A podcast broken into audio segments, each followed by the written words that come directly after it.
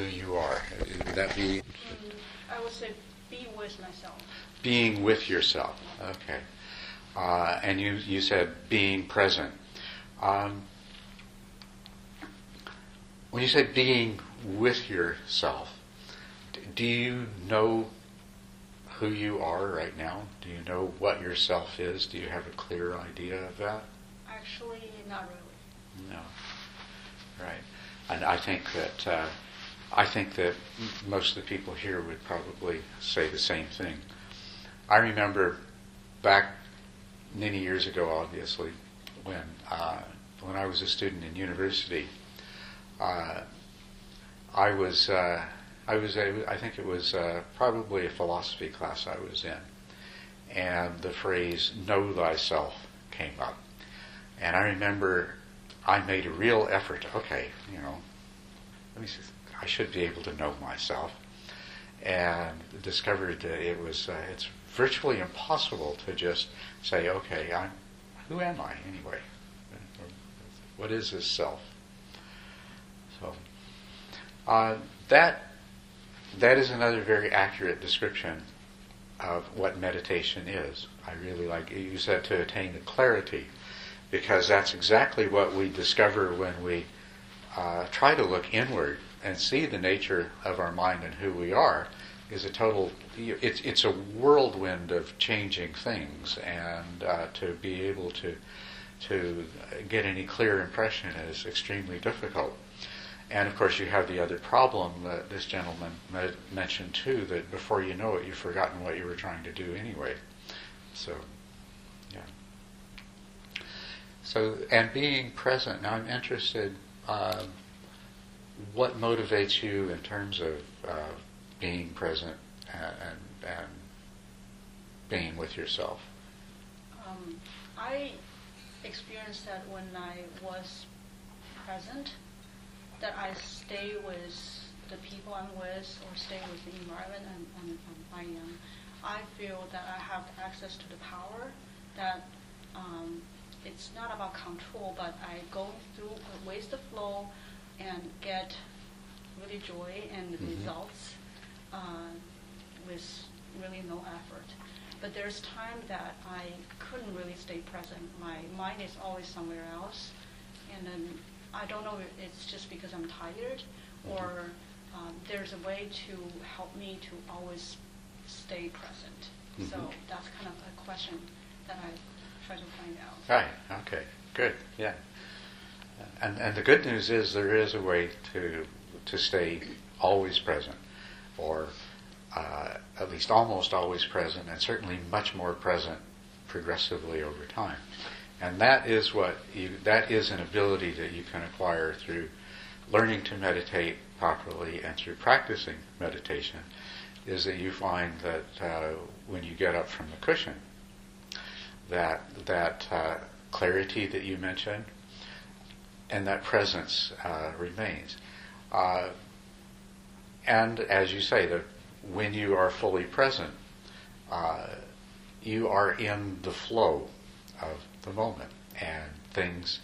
Uh, it, it's much more easy, easier for you to deal with things. You relate more fully to people, and they relate more fully to you. Yeah. So there's all sorts of benefits in terms of the quality of, of your life. Just curious, uh, do you is there do you have any motivation uh, that goes beyond improving the experience of the quality of your life?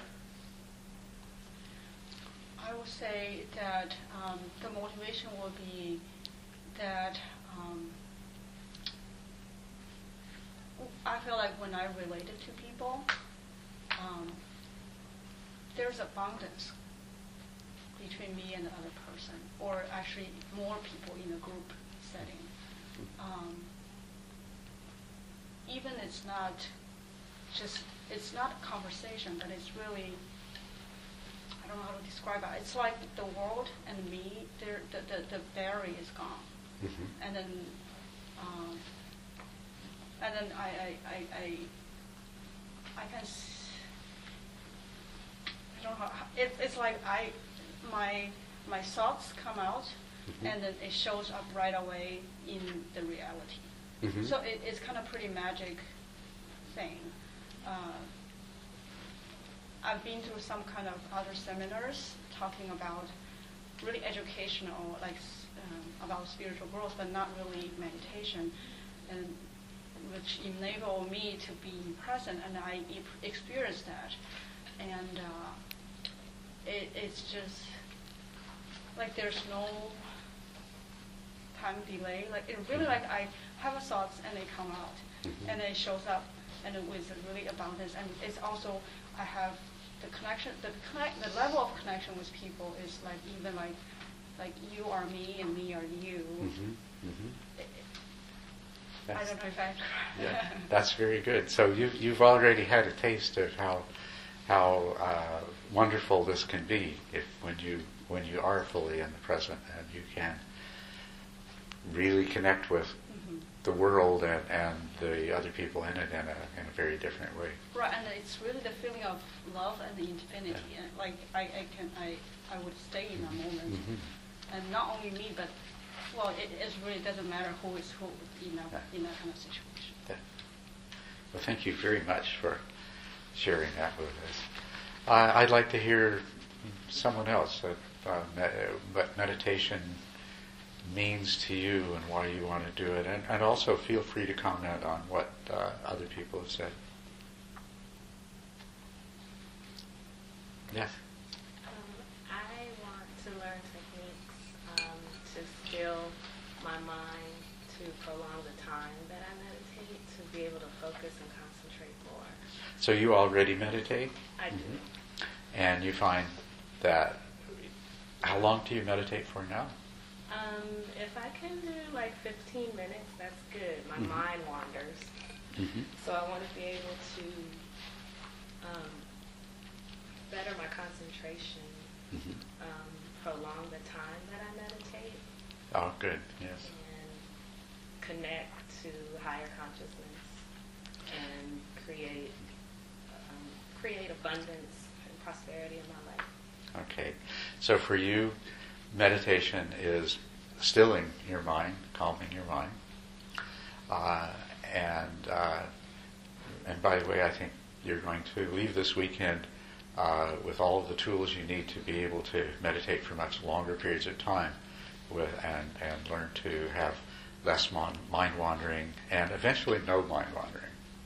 So, uh, but also as far as your your what your reason for meditating, could you just repeat what the last thing that you said? I want to connect to higher consciousness. Connect to higher consciousness. Wow. And create abundance and prosperity in my life. and abundance and, and prosperity. Uh, the higher consciousness, you, uh, is that, what does that mean to you? Uh, the source of all that is The source of all that is. the Okay. energy, the Yes. creation, the universe. Right. We, we could put a lot of names on that, couldn't we? You You'd say it like. ultimate reality, ultimate truth, uh, God, divine God, yes, but uh, it all comes down to that whatever whatever there is that underlies all of the uh, appearances that we live in, and then you mentioned you mentioned prosperity and abundance. So, um, would that take for you the form would, must that take for you the form of having a large amount of, uh, of money or a lot of material goods? No, not necessarily. Um, it's really not about material things. Mhm. It's really more about internally within me. Yeah. So it could come about through feeling fulfilled and satisfied with what the world has to offer you, Right. which still doesn't keep you from having more if it comes your way, but being, Right. being yes, that's very good. That's an, an excellent uh, reason for meditating, because that is indeed, uh, if if you go beyond just stilling your mind, and you allow the meditation to teach you more about the nature of yourself, why yourself, why this self that you feel you are reacts with the world in the way it does. It will give you the keys for having that experience of uh, prosperity and, and, abundance and satisfaction and fulfillment without being dependent on external factors. So that's what's that's what's very wonderful about it. So, uh, yes. Um, so the uh, things I like to uh, improve or get from meditation. I was thinking while everyone else was answering. Instead of listening, I was thinking, you know, sorry. Um, so I guess there's three, and one is uh, I'd like to develop the skill to choose what I think about. Mm-hmm. You know, so that means not wandering, thinking about my breathing, solid if that's what I want to do. Right? Seems like I should be able to develop that skill. Another is, and its outcome of that is, I want the ability to choose how I respond to something instead of just a reaction. To have the presence to think and realize I have choice and weigh the choices and make a choice. Mm-hmm. So I'm not just reacting. And the third is, I'd like to enjoy the experience of meditating. Mm-hmm. You know, a, an activity that is uh, enjoyable, doesn't hurt anybody, doesn't cost anything, doesn't make you gain weight, doesn't do anything bad at all, but it's just very enjoyable. Mm-hmm. So that seems like a good thing to learn how to do. Yes, I I think those are really good things to have available to you if you can. The first one, uh, being able to think about something if you want to for as long as you want. Uh, I mean that's that's the mind wandering, and of course a part of that I think is to be able to not think about things that you don't want to not be caught up in the things that uh, uh, are, and really that relates perhaps to the second thing you mentioned, which is if you have clarity about your your mind and your mental processes and what you want and uh, what's important to you and uh, everything else, then you are not compelled to think and act because you're compelled to think in ways that you don't necessarily want to all the time. And so by coming to, it's also a part of the stillness, by coming to a place of calming the mind, knowing who you are, and being able to be present in the moment, you can overcome the compulsions which otherwise uh, are in control of your thoughts and your speech and your behavior, all of your actions. So that means that you could essentially start to be the kind of person that you've always wanted to be, right? Yeah. Right. And the third thing that you mentioned, you'd like to enjoy meditation. Meditation itself is very enjoyable, and particularly uh, in some of the more profound states of concentration, there is a lot of uh, uh, mental joy and even physical pleasure and uh, it, it's quite a wonderful experience. But your choice of words, I don't know if I remember them exactly, but uh, even better than that is when you're not meditating and living your life is something that is a pleasure and causes no harm to anybody else. and I don't remember what the other things you said were, but that's yeah, that's the way you want to live your life in a way that is is good for you and not harmful for anyone else. Were, were you going to offer something? I was going to say also gaining weight.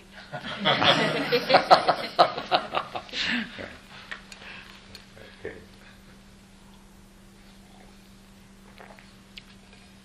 Who else? Yes. Uh, I think uh, my uh, what I'm actually seeking is actually I think is uh, quite similar to the lady just mentioned about to be present. Yeah.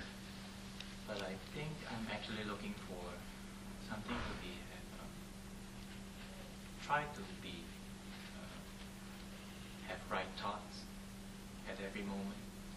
Right thoughts and Right try thought, to be mhm. uh, with uh, positive thinking. Just as uh, looking at things and look look at them as what they are. Try to be not be confused, like you know, up with negative thoughts Mhm. and try and confuse myself. Looking recently. I, I think I'm I'm seeking this true meditation. Yes. You've, you've come to the right place there. Yes. so, really, uh, it sounds to me as though you're saying many of the same things that these other people have already said. That, okay. Yeah. So, thank you. Uh,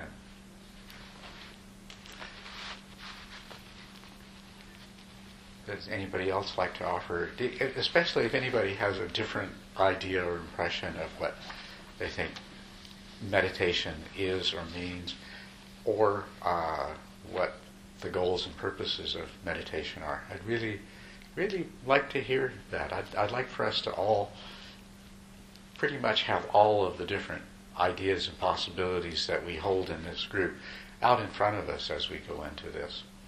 So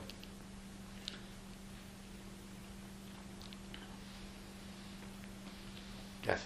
Actually, I have one thing, one more on Mhm. top of what I said is, uh, I heard a lot of uh, people that uh, hold these spiritual growth classes or you know they do meditations because they actually work very very long hours and they only probably have like four hour a day you know, time of rest and they would actually have very high energy and uh, and you know they're very clear through the whole day. You know, I I don't know how they did it, and almost every one of them saying that they gain that just through meditation. They don't. It, it's like they don't need to sleep or, or eat. They just meditate and they gain its power. And I'm just curious how they did that. Well, so you'd like to have that experience. I don't know if people have lived that way, but it, it seems like that they actually do that. Mm-hmm. They, they really they can be with a, a huge group of people, um, you know, talking for more than like 14 hours a day, and still um, always be on time and kind of always have that clear thoughts, like all, catch everybody's, you know, like they can stay with people all the time, and then they don't really rest, you know, like literally they don't rest. So, and they, they did meditation. Well, meditation does certainly provide, it generates a lot of energy. It, it does. There are different things a person can do with that energy. and the way that it will manifest is not going to be the same with every person. So uh, I, I wouldn't I wouldn't assume that if you become a really good meditator that you're only going to need to sleep four hours a day and you know that you can be very dynamic. But you certainly will have more energy, and uh, what's more important is a lot more focus. Uh, I think what you notice about the people that you're talking about is they're very focused. They know what they're doing and why they're doing it. Uh, well, focused is one word that we that, that they use, but um, it is the opposite of what I would suggest that probably most people experience. Is that they're constantly divided against themselves. They're simultaneously going different directions. They're doing one thing, but some part of them is wanting to do something else. They make a commitment to something, but some other part of their mind is still doubting that uh, uh, they, well, th- that's just the idea, the general idea that do you not find that you very often, uh, if, if you could just bring all of your resources, all of what you are to focus on whatever you are doing, that you would be far more effective. And if you could do that all the time, then you would be an extremely dynamic person and you'd be very, very focused and effective in anything that you did. Yeah. And so definitely you will you will experience that if you follow through on the meditative path. That is one of one of the most important things that will come about is that you will come to that place where, uh, to put it very simply, you are not divided against yourself. That you uh, you have uh, a mind that is functioning harmoniously, coherently, that you could say it's unified. Thank you for that. Anyone else? Okay. Either some have said it all, or others are shy. So, um, nobody considers the purpose of meditation to be awakening. No, and it, oh, you do. You didn't mention that. I, well, I, it just seemed maybe in a weekend a little audacious to mention. Um, uh, yeah, I guess I, I guess I feel I'm here because I feel a bit inundated with Buddhist information, and I'm, I'm here for a for a, one systematic approach. Uh-huh. Um, I think I've maybe read too much, and uh, I have the schools already debating in my head, and Yeah, right. um, it's the Mahamudra versus Huayan versus. Um, so I'm here to get one method that I can use that will work. Okay, that sounds really good. But in terms of the end end result, you, you you do see it as being what is called enlightenment, liberation, Well, awakening? Yeah, I'm I'm still a little. Uh, I think from the material I've read, I'm um,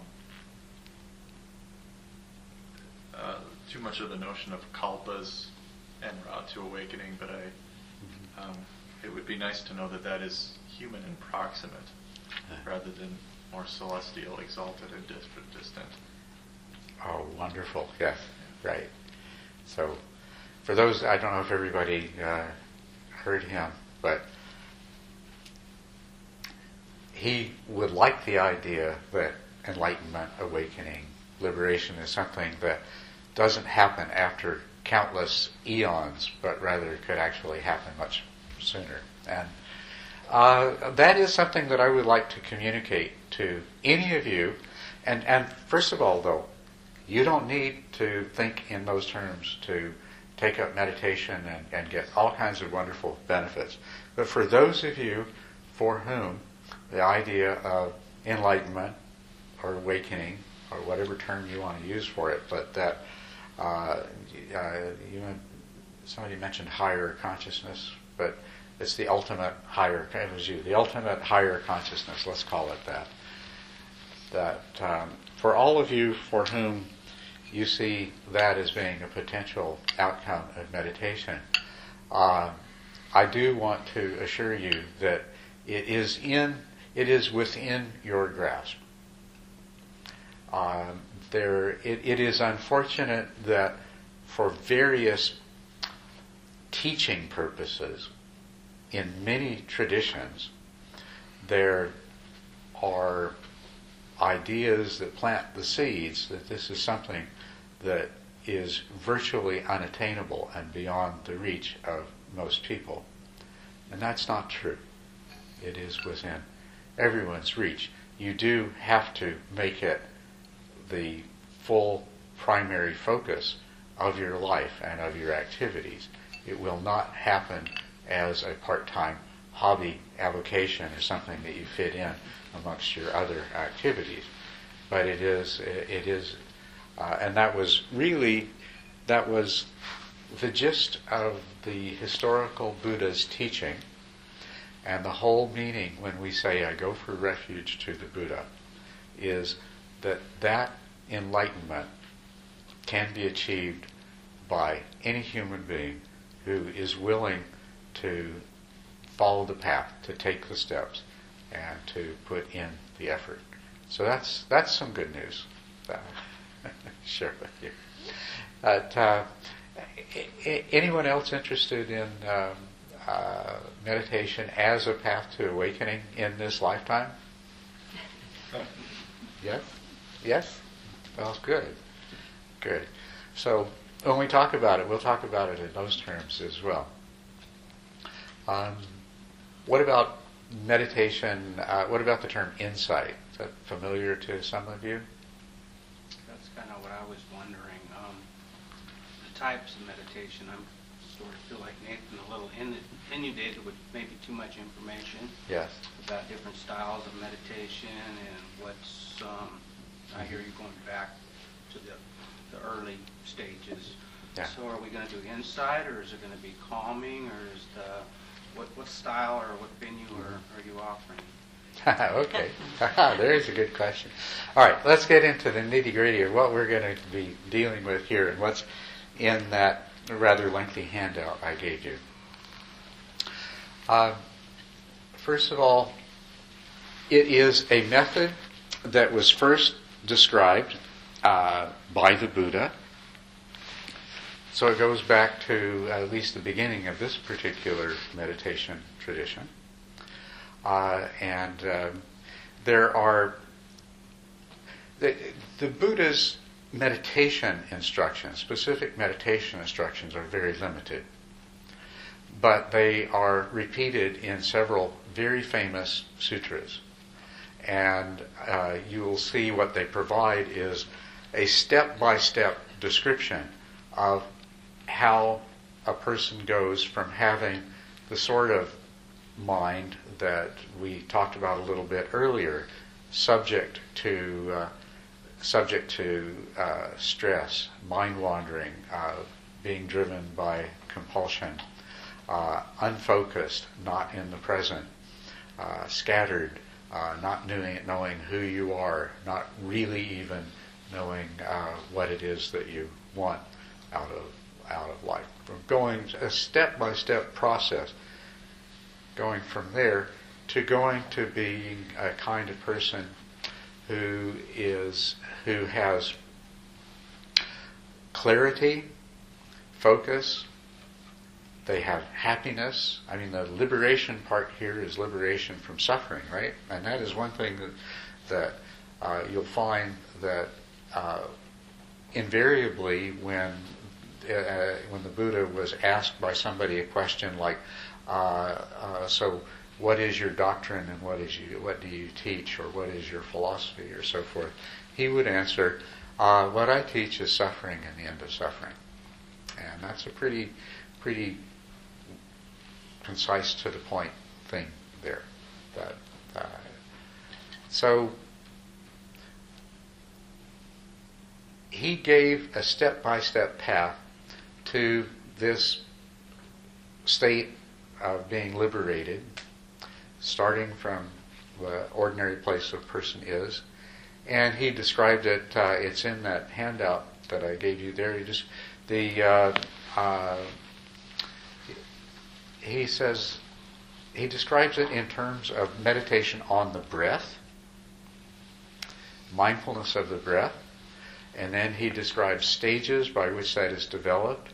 Uh, uh, as the person becomes aware of long breaths and short breaths, and then the person becomes aware of the entire body as they breathe, and then the person calms uh, the bodily formations, uh, proceeds to experience joy and happiness, uh, comes to understand uh, joy and happiness for the kinds of mental formations that they are, comes to see the nature of mind itself and is able to bring that mind to a state of um, it's very difficult to translate into English and I chose the word delight but you can think of it as a state of uh, a mind that is at ease because the same word also uh, designates to be in, in a state of uh, ease and rest and comfort so it's to bring, it's to of have a full awareness of the mind and its workings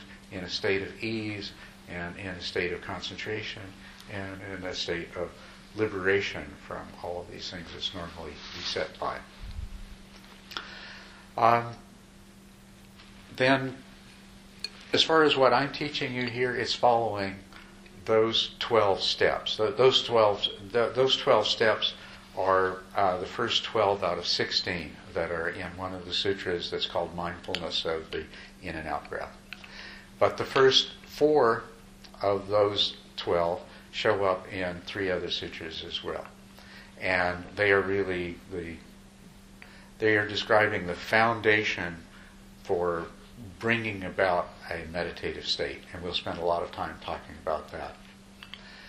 Then, quite some time later, uh, nearly a thousand years later, uh, there was another system developed and described by uh, a man uh, named Kamalashila. Master Kamalashila was a meditation master.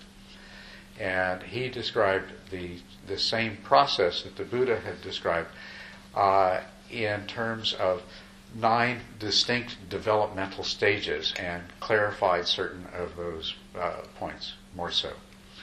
And uh, they, I, I have modified that a little bit to make it into 10 stages.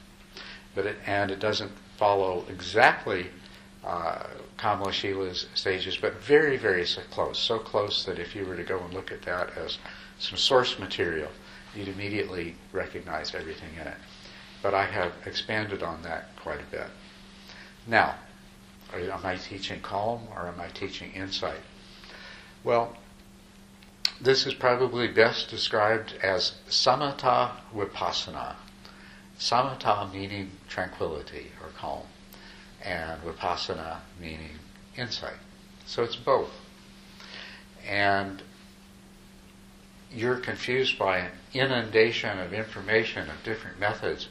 And what you find when you look at those methods is they, they like to tell you about all the pitfalls of everybody else's method, right? and how it's a big mistake to do this and not that. Very confusing. Uh, the point of view that I will present to you is that most of those methods, if you really understand them, are really not as different from each other as they pretend to be, nor are they as different from what I'm going to present to you based on Kamalashila's teaching, uh, nor are they really that different than what the Buddha originally taught. Although what's really interesting, what's absolutely fascinating, and I know you'll have discovered this and you may well have too, is that if you go to these to the teachers of these different meditation methods that claim to be so different from each other, each of them will take the same set of verses that the Buddha taught and interpret it in a completely in, in a way that completely supports their approach to meditation and also supports their criticisms of other people who use exactly the same verses to do exactly the same thing. Which, to me, the very fact that that happens and is possible tells you, as I said, that what they're talking about isn't really as different as they pretend it to be this method that I'm talking going to to be uh, talking about this weekend is focusing primarily on developing samatha, calm. The tenth and final stage is is the stage that properly bears the label of of samatha. And as we go through the stages, you'll see that we're working we're working with the various natural tendencies of the mind, training them and molding them. So we bring them to that, to that state. But at the same time, all of the important insights are revealed along the way. It doesn't mean that the meditator will necessarily discover those insights and recognize them unless they know what to look for and unless they have some guidance. But even if and and those insights can come at at different places in the process. But even if a meditator were to, to practice and cultivate uh, samatha right to the tenth stage without having clearly grasped any of the uh, vipassanas, any of the basic insights, from the state of samatha, given a little tiny bit of direction, they would all be immediately available, be very quickly available. So these methods aren't as different from each other as they appear to be. Uh, I don't want to lose too many people, put too many people to sleep who don't know what I'm referring to while I'm talking to those of you who know more about it. So let me just ask a quick question. Uh, how many of you are here are familiar with what's called the uh, progress of insight, described as a steer- series of knowledges uh, that lead to enlightenment? Are you talking about the jhanas? No, I'm talking about. Uh, I'm talking about. It's. Uh, it's a series of uh, uh, stages that a person goes through that. Uh, uh it, no, it's not the jhanas. I, I, I, just are you? You're you're about the only one for. If if what I'm remembering, if what I, I remember something in Tibetan system in the fifth stage is something like no more meditation. That you're there's no more difference between. Yeah. If that's. No, that's not it. Okay. All right. All right. So, yes. So it's like the eight knowledges. Uh, Is it wh- wh- which are the eight knowledges that you're thinking of? um, you remember just a few? Starts of like knowledge of the rising. Rising and passing away away and dissolution. Yes, Dissolution. exactly. Uh, that's that's and exactly with, right. Okay. Okay. Well, I'm not going to go into a lot of technical detail. I'd love to talk to uh, you about this if you were more familiar with all these different systems, but you're not. But let me just, without going into the detail, just tell you that there are a lot of people who will say there's two kinds of meditation there's samatha and there's vipassana, there's insight and there's concentration meditation. And for those who say that there, there is a separate kind of meditation called vipassana, the systems that they work with are based on a series of knowledges that are developed, and they're the uh, the uh, knowledge. Uh, uh well, I, I, won't I won't listen. There's a series of knowledges that you go through that uh, can be numbered, and here I'm giving you a samatha system, which is a series of 10 stages. Now, in the Vipassana system, there are, they say that true insight begins with the fourth knowledge, which is the knowledge of arising and passing away. And they say that's followed by a fifth knowledge, which is knowledge of what is and is not the path to enlightenment. And then that is followed by a maturation of the knowledge of arising and passing away. And then that's followed in turn by a sixth knowledge called the knowledge of dissolution, and we go through some other stages there. Okay? Now, if you look at this system here, what and compare those two side by side, you would find that the fourth stage, the knowledge of arising and passing away, that is referred to uh, in the Vipassana system as the fourth, the, the, the, fourth knowledge of arising and passing away corresponds to exactly to what we would call in this system here the seventh stage of the development of uh, concentration. And the knowledge of what is and is not the path to awaken corresponds exactly to what arises as the meditator in this system moves from the seventh stage to the eighth stage. And then there's an interesting thing that happens. This system continues on through stages 8, 9, and 10 to samatha. The other system takes a detour through what are known as uh, what's known as the knowledge of dissolution, and then what are called the dukkha jnanas, the knowledges of, of uh, uh, uh fear, misery, disgust. uh, and then the uh, reflection and the determination, and then finally coming to a knowledge that's called the knowledge of equanimity towards formations, which happens to correspond exactly to the tenth stage in this system, samatha. If you line them up side by side, they both come to this stage together. Now, from in the Vipassana system from the knowledge of equanimity towards formation. And the meditator has presumably, by the time they reach this, already gained insight into the characteristics of impermanence and no self and suffering, or emptiness and suffering. And so when they reach this stage of knowledge of equanimity towards formations, then the next thing uh, happens very quickly in succession is, is the transition to becoming a stream entrant, a first stage of awakening, of enlightenment. Now, in this stage here, in, in this process here, a meditator that reaches the tenth stage of samatha may have acquired the same insights along the way. And if they have, the same thing is going to happen. That from the tenth stage, they are going to achieve the awakening. Or if they haven't, it is from this tenth stage that they will be able to achieve those insights very quickly and achieve awakening. So you see, if you understand these systems and line them up together, you'll find that they're really not that different from each other. Not only that, when we get into, I'll get out of this more esoteric stuff right now.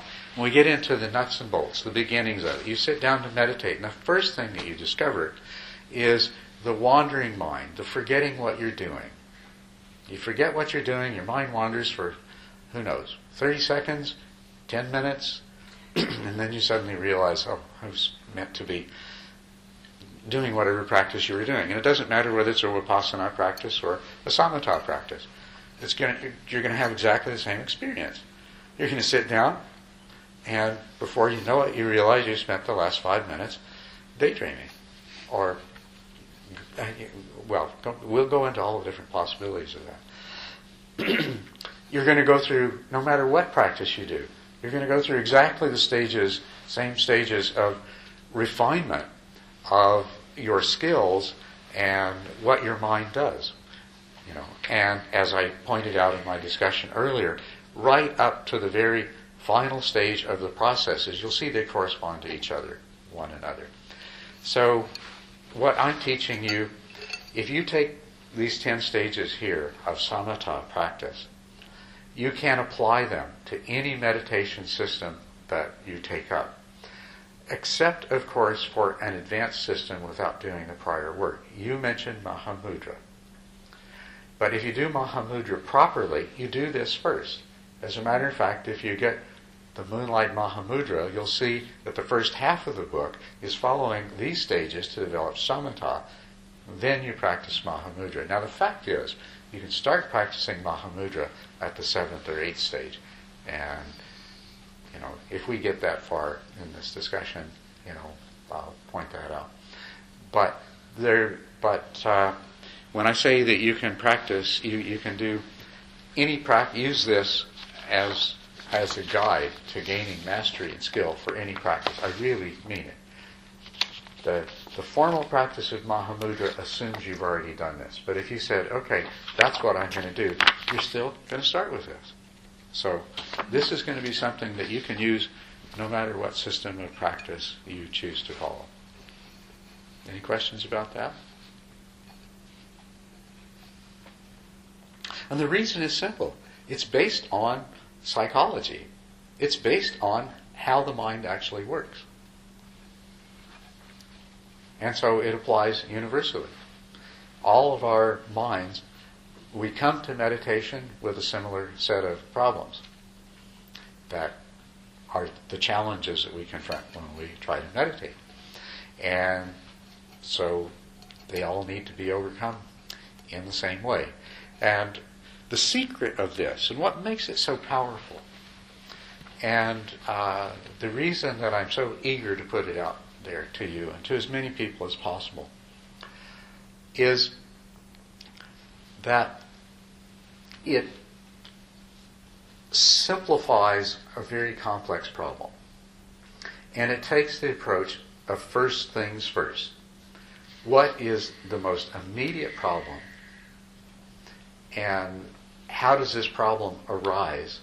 And what can we do about it? And then, and then it moves to the, the next challenge and then the next. So it goes progressively. And uh, part of the real secret of it is you don't you don't try to deal with something that belongs uh, in stage four or stage five when you're still in stage two or stage three, and that makes it a lot easier and a lot more enjoyable and a lot more satisfying. But most of all, it makes it work really well. So the whole the whole secret to this is that it's it, that it's based on the way the mind works. It starts with the simplest, most doable things first, and you do them, and then you acquire a skill. Then your mind becomes trained in a particular way. Now you can take on the next thing, and it's just so much more. It's so much easier because you already have the first basic skill that allows you to move on to the next. Yes. But it seems like that first basic skill is just really hard. And it is. The mind wandering. It is. It absolutely is. I agree with you. Is it like that roller coaster where you just go up and up and up and up and, up, and finally, uh, finally, uh, you know, Well, it it, it really it, it is because uh, once you've gotten past the problems of, uh, uh, of forgetting and mind wandering, everything else after that is a lot easier. Um, it's like the roller coaster still goes up and down. So there there are some places in, in, in the process that might take a longer time and some happen more quickly. But you're really over the biggest hump once you get to, to that place where you no longer forget what you're doing and your mind wanders. So you can look forward to that. But also, there's a lot of ways that you see what usually happens is people sit down to meditate, and uh, this didn't come up. Uh, we didn't talk about what meditation is in these kinds of terms, but a lot of people think, well, I've got to stop thinking. Okay, so if I'm supposed to meditate on, you know, whatever it is, meditate on the breath, meditate on the Buddha image, meditate on a mantra, whatever it is, they think, well, I'm supposed to pay attention to this and I'm supposed to stop thinking. Well, you can't stop thinking, which I'm sure those of you who've tried to spend some time trying to meditate have found out. You can't stop thinking. But you can train your mind in such a way that your mind will stop thinking. It, it you know, it happens by itself. You create the causes and conditions, and then what you want happens by itself. Uh, so that's what we're going to be doing over this over this next couple of days. We'll start with the basics. Some of you, I know, have already been meditating for a while, but uh, hopefully think of it this way. If you've been doing this for a while, uh, you might, you still might learn something helpful that you didn't know before. But at the very least, it'll give you a better understanding so maybe you can help somebody else, you can pass along what, what you've learned and help somebody else to become a better meditator. Okay? So, uh, and so wherever you are in this process, uh, some of you uh, some of you may have meditated for some time, and maybe you're at the point where you don't uh, you don't forget the meditation object and have your mind wander anymore, uh, and that's fine. We'll get around to talking about that. For the benefit of you who are beginners, you may start to feel like, well, is there any point in me listening to the rest of this? But but there is because you're going to get to that place. You need to know where you're going, and you need to know why you're doing what you're doing now in the beginning, and why you're leaving some of these other things for later. So, do you have any questions?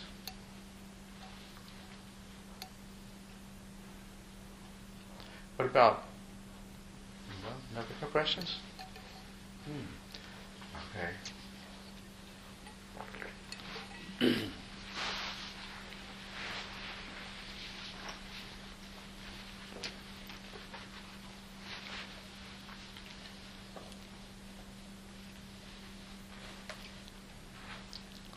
Well, let's talk about let's talk about our minds to start with. Okay? Before we talk about training our minds to function in a very different way. Let's talk about the way they already function now. All right. So, we are conscious beings, right? Whatever that means. We'll try not to define that too in, in, in too detailed a way at this point. If we can just all agree that we kind of know what it means to be conscious and we're all conscious. Um, and when we're conscious, we're always conscious of something, right? Does anyone here have a, an experience or an idea that would correspond to being conscious but not being conscious of something?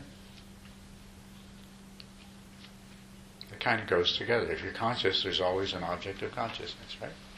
Okay. And so we go through our lives, and are we conscious of everything around us? Not by any means. A, a, a tiny part of what is around us. If you just take a moment right now, and let's do that, just take a moment right now. First of all, explore all the sensations in your body and ask yourself, how many of them was I aware of uh, a moment ago?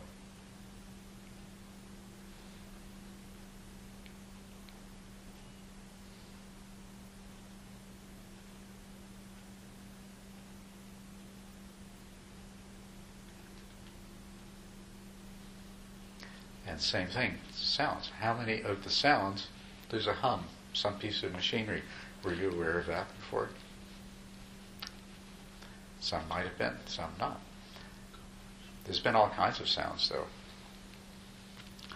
And then, of course, visually, uh, if you were to close your eyes, could you accurately describe everything around you in this room?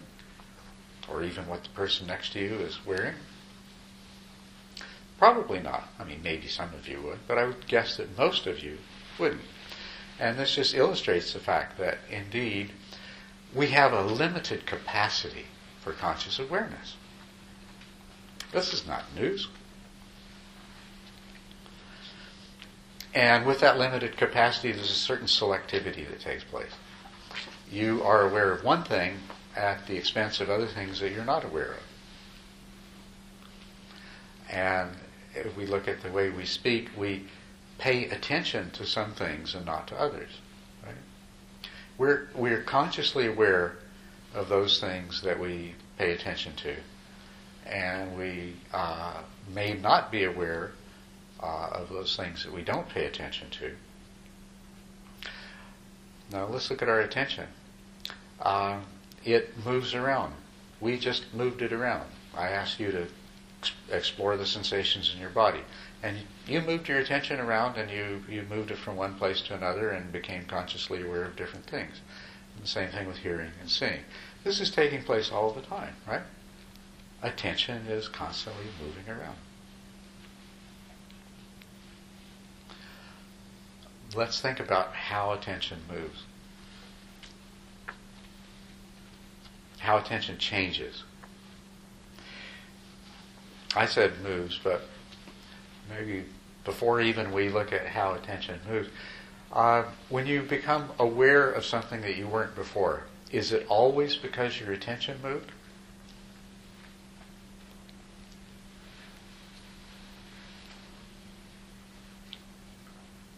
Well, I think you become aware, and then your attention moves to that thing you just became aware of. Like someone poking me with a pin right now, I then become aware. That's right. That's one of the, that. That would be a movement of attention. Or uh, if uh, an argument started on the other side of this screen, your attention would go to that. And your attention would move away from what you were paying attention to before. But of course, sometimes something just intrudes and your, your attention doesn't move, but something intrudes and sometimes your attention is taken over. Sometimes you deliberately move your attention, as we did a little while ago. So, but the, the, the point is that whatever it is that you're aware of is constantly changing. And that can be under your deliberate control but there's a huge amount of movement of attention and change of the contents of attention that you are not in control of, right? But you can deliberately direct your attention. So this is an ability that you're born with and you exercise many times every day. Even though the vast majority of the movements of your attention, and tell me whether you agree with this or not, I would say the vast majority of the movements of your attention throughout the day are not deliberate. They're not intentional. They are they happen spontaneously or something like the pinprick draws your attention, but it's not intentional, right? But nevertheless, you wouldn't be able to function, you wouldn't be able to do your job if you didn't have the ability to direct your attention. That's a good thing, right? And of course, that's what we're talking about when we meditate, isn't it? That you you are intentionally directing your attention somewhere, wherever. And you have to have an object of conscious awareness. So you're going to be directing your attention to something that uh, it could be a physical object, but or, or it could just conceptually be an object, but it is something that's going to be the object of your conscious awareness when your attention is in that place. So meditation is about first of all learning to direct your attention and then sustain your attention. Now, if you think about it throughout your day, you, your attention rests on something. It rests on something for a period of time. It may be very brief or it may be extended. What determines how long your attention rests on any one thing? Sometimes your interest in that object of attention. Absolutely, your interest. That is one thing. Some things are intrinsically more interesting. Something that is very attractive or desirable will hold your interest. Something that is threatening will hold your interest. Or something that is novel and unusual will hold your interest. But sooner or later, the attention is no longer sustained and moves to something else, right? So think about this a little bit more. What determines how long your attention is sustained on something?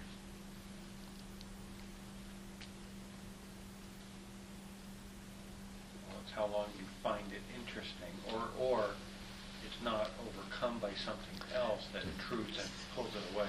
That's right. When something else comes along that's more interesting, your attention, then the attention is no longer sustained on the first thing. And it is a relative thing between the two, right? So if I am concentrated on something that is very important to me, you know, if if, uh, if I keep my attention on this, I win a million dollars. Or if I don't keep attention, my attention on this, a sword comes down on my neck. Uh, I'm not going to be easily distracted, right? But if I'm paying attention to the circles that two flies make on the window screen, and something more interesting interesting comes along, for sure, it's going to go, right? So uh, it, attention moves uh, naturally in favor of what seems to be more important, more novel, more attractive, more dangerous, more whatever. Right? This is one of the ways that attention moves. This is what determines the movement of attention, determines the end of sustained attention. But does your attention stay on one thing just until something more interesting comes along? No, it doesn't. As a matter of fact, if you think about it, even when you are engaged with something that is relatively interesting, isn't there a tendency for your attention to keep checking through a whole lot of other possibilities? You know, uh, a thought comes up, or a memory, uh, or a sound, or something that's in your visual field, or a bodily sensation, and you briefly check it out to see if it's more important because you have a limited capacity for conscious awareness. And you have to, your mind has to do that. Your attention has to constantly scan to make sure that what you're paying your attention to now, that's a good word, isn't? Paying attention, right? so what you're paying your attention to now is worth it. It's important enough that there's not something much more important that, you know, while you're watching the flies, your foot isn't on fire, for example. So you, So there is a natural, spontaneous movement of the mind. And we find that when we sit down to meditate. Uh, we sit down to meditate, and of course, if something more interesting comes along, the mind immediately wants to go to it. But even if nothing more interesting comes along, the mind says, well, this, this is not very interesting. I'd better look around and see if there's something more important going on. So, on the one hand, this is a very important normal function of the mind. We could not survive in the world if we didn't do that.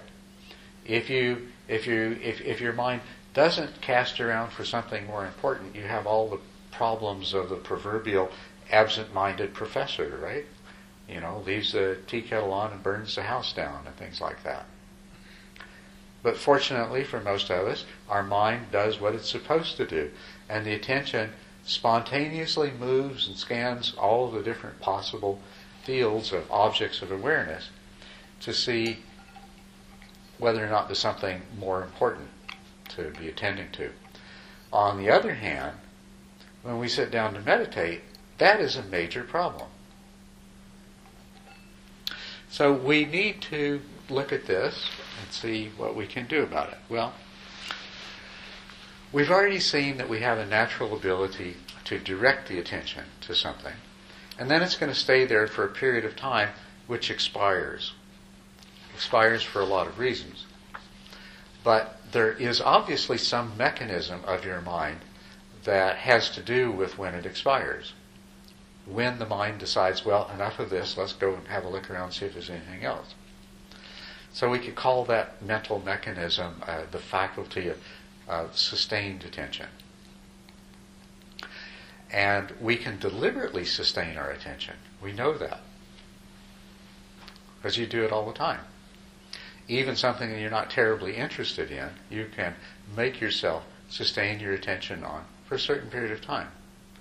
But not indefinitely. Although that is rather like a muscle.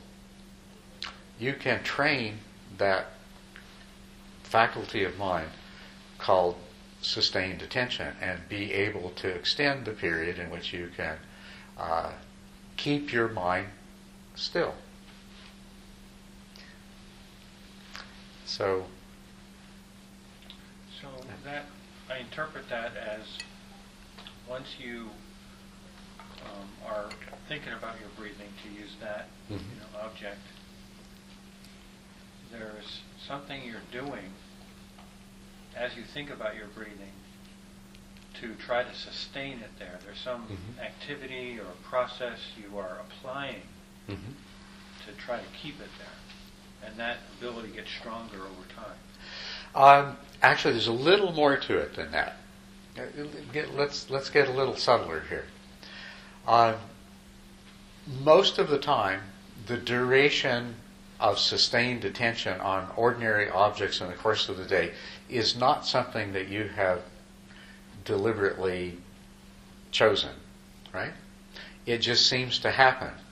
But it happens, it's not random either, because sus- the attention is naturally sustained on certain kinds of things longer than others. So there is some sort of logical processing, even though it's unconscious, behind that. So let's let's call it an unconscious mechanism that normally it, you're not normally conscious of this faculty of sustained attention, but it's constantly working. You can temporarily, through conscious intent, cause attention to be sustained longer, but you're actually influencing a, a an unconscious or subconscious process when you're doing that. Can you see that? Did I lose anybody yet? Okay, nobody's shaking their head. nodding their head. Okay. um, because this is the way I want you to think about this: is that there is this mental faculty that you already possess that automatically functions and determines how long your attention is sustained. You can intentionally interact with that unconscious faculty and in the process train it. And so we have two, let's sum this up. We have two natural abilities, directed attention and sustained attention, that we can intentionally control, but most of the time, 90 whatever percent of the time, we're not in control of them. They're operating automatically according to their own program, their own causes and conditions. Right? And we can see that in order to cause the mind to become still and stop moving around so much, if we could take those two abilities that we already have, directed attention and sustained attention, and train them so they do what we want them to do, when we want them to do it, meditation would be easy, right? Now we don't want, we don't want, uh, uh, uh, we couldn't if we wanted to, but the object isn't to create a kind of mind where it never, the attention never moves unless we intentionally move it. I mean, that would be absurd. That would be ridiculous. Uh, we wouldn't survive very long. Same thing with sustained attention. If your mind just stayed stuck wherever you last left it until you thought of moving it, it, it would just not be good, right? So what you want, if you're a skilled meditator, when you go out in the street, or when you drive a car, or when you go to work, then these automatic processes work at least as well as they always have. Maybe a little better, because now your ability the, the degree to which directed and sustained attention respond to your intentions and the needs is greater. But the rest of the time, they're still functioning automatically and carrying out the job that you need them to. But when you go and sit down on the cushion, those abilities are conditioned so that they respond to intention. I don't know if you formulate the intention that I am going to do this practice, then the mind is, the attention is directed to whatever the center of that practice is and stays there. The sustained attention faculty keeps it there. Then, then you're a great meditator, right?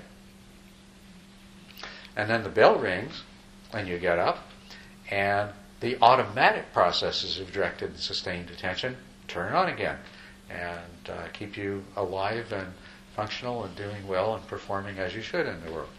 That's the ideal situation, right? Any disagreement, or do you understand me? Do you follow me? Any unclarity here? What, what about the sustained attention if it's directed at yourself all the time? If you I mean when, okay, what about would would, you, would this be a case where you're deliberately directing your attention? No, you don't want it deliberately. You know it's not skillful means, so to speak. Mhm. But yet, um, I don't know, karmatic seeds, whatever. Why is it coming back? If you find that you oh, okay, let me just I, I make sure I understand your question. Are are you, you're you're not actually talking about the theoretical scenario that I presented for training the mind right now. You're talking about what about the case where It's almost like a rumination, you're always reflecting on yourself. or what's going to happen. Right. Okay. Uh, that would be a good. Uh, could we call that worrying about yourself? Okay. That would be a really good example of one of the benefits of meditating. Hmm? Or restlessness. Or restlessness. Yeah. That's, that's a really good example of the benefit of meditation. If you have trained your mind such that these automatic faculties of directed, directed and sustained attention will respond to your conscious, conscious and deliberate intention, then you can apply it when that happens. And this is one of the wonderful things about meditation. If you develop this skill and you find yourself worrying, you can deliberately redirect your attention away from those thoughts. Or some, sometimes people get depressed and they have, you know, cycling negative thoughts. This is sort of the basis of clinical depression is that people keep recycling the same bad thoughts over and over again and it'll keep reinforcing the emotional state they're in. And this training, the wonderful thing about this training is that when, if you can teach a person with that kind of problem, uh, even a, a small degree of this skill, then they can start whenever they are aware that those negative thought processes are starting to go again, they can redirect their attention successfully and sustain it on something else. Uh, you know, it, it, doesn't mean that they do this once and, and, and forever it never goes back, but to the degree that they have succeeded in training those faculties, they will be able to successfully redirect their attention. They may have to keep doing it over and over, but they can redirect it, whereas before they couldn't. And to the degree that which they've learned to sustain their attention on the meditation object, they can sustain their attention on some different thought process and create a longer period of time where they're not preoccupied with that negative process, that negative thought process. So, uh, once you have the skill, skill the right name? I think it is, as long as you don't make the mistake of thinking it's something that you're doing. It's not something that you do. The only thing you do was repeat some simple actions over and over again that we're going to talk about. Meditative, uh, meditative training. And by the way, meditation, the word we say meditation in English, uh, bhavana, uh, is training of the mind, is what it means. That's, that's really. So, when we have succeeded in training our mind in this way, even to a moderate degree, we are going to be able to use it very effectively in many ways. And so that example you mentioned is one of them. And it's a little bit more than avoidance training, then? Uh, it's completely different than avoidance training. It's you have the what you have done is retrained exactly the same mental faculties that were causing the problem before to respond to your conscious intent. And so, you know, it, it's it is a process of conditioning, but it's not. I mean, if simple avoidance training would work to overcome depression, all a person would have to do would realize how terrible they feel when they're depressed, and they would avoid that mental process. But it doesn't work that way. You got to get down to the nitty gritty nuts and bolts of it. Is somehow the mind has a habit of keeping going back to these things, and if you don't have, if you don't have the the uh, the mental skill to uh, change that process, then you're just at the mercy of it being repeated over and over again. Okay? But let me go back to this basic point here. Do you, do you like this idea that you already have the mental abilities of directed and sustained attention? All you have to do is train them so that they respond more readily to your conscious intent than they do so far in your life. I mean, you already have directed and sustained attention, and they already respond to your conscious intent. So all you have to do is improve that. Um, I want to poke at the sustained Good. attention. Yeah.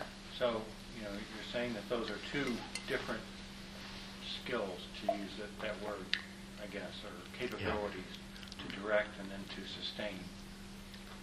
But I could see that maybe they're the same. Mhm.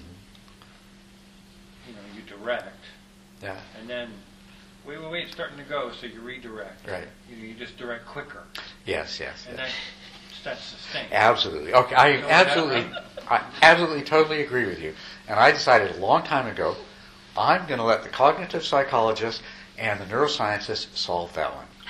In the meantime, it works really, really well in practice to divide them into two, because then we can deal with them separately in what our. Okay, I'm fine with dividing them Yeah. in two, but to me, the reason you would divide them into two is so that you can train us to do different things to do each one of those. That's right. So Yes. you're going to talk this weekend, I guess, about what you actually do to improve this sustaining. That's right. Yeah, to, to improve sustained attention and also to make directed attention much more responsive. Okay. And it's actually really simple. How do you make this muscle stronger? By lifting things. So through repetition, it becomes stronger. Now, if you were to try to make this muscle stronger in an action that also involved 16 other muscles of varying degrees of strength at the same time, is the training going to be as rapid and effective? No.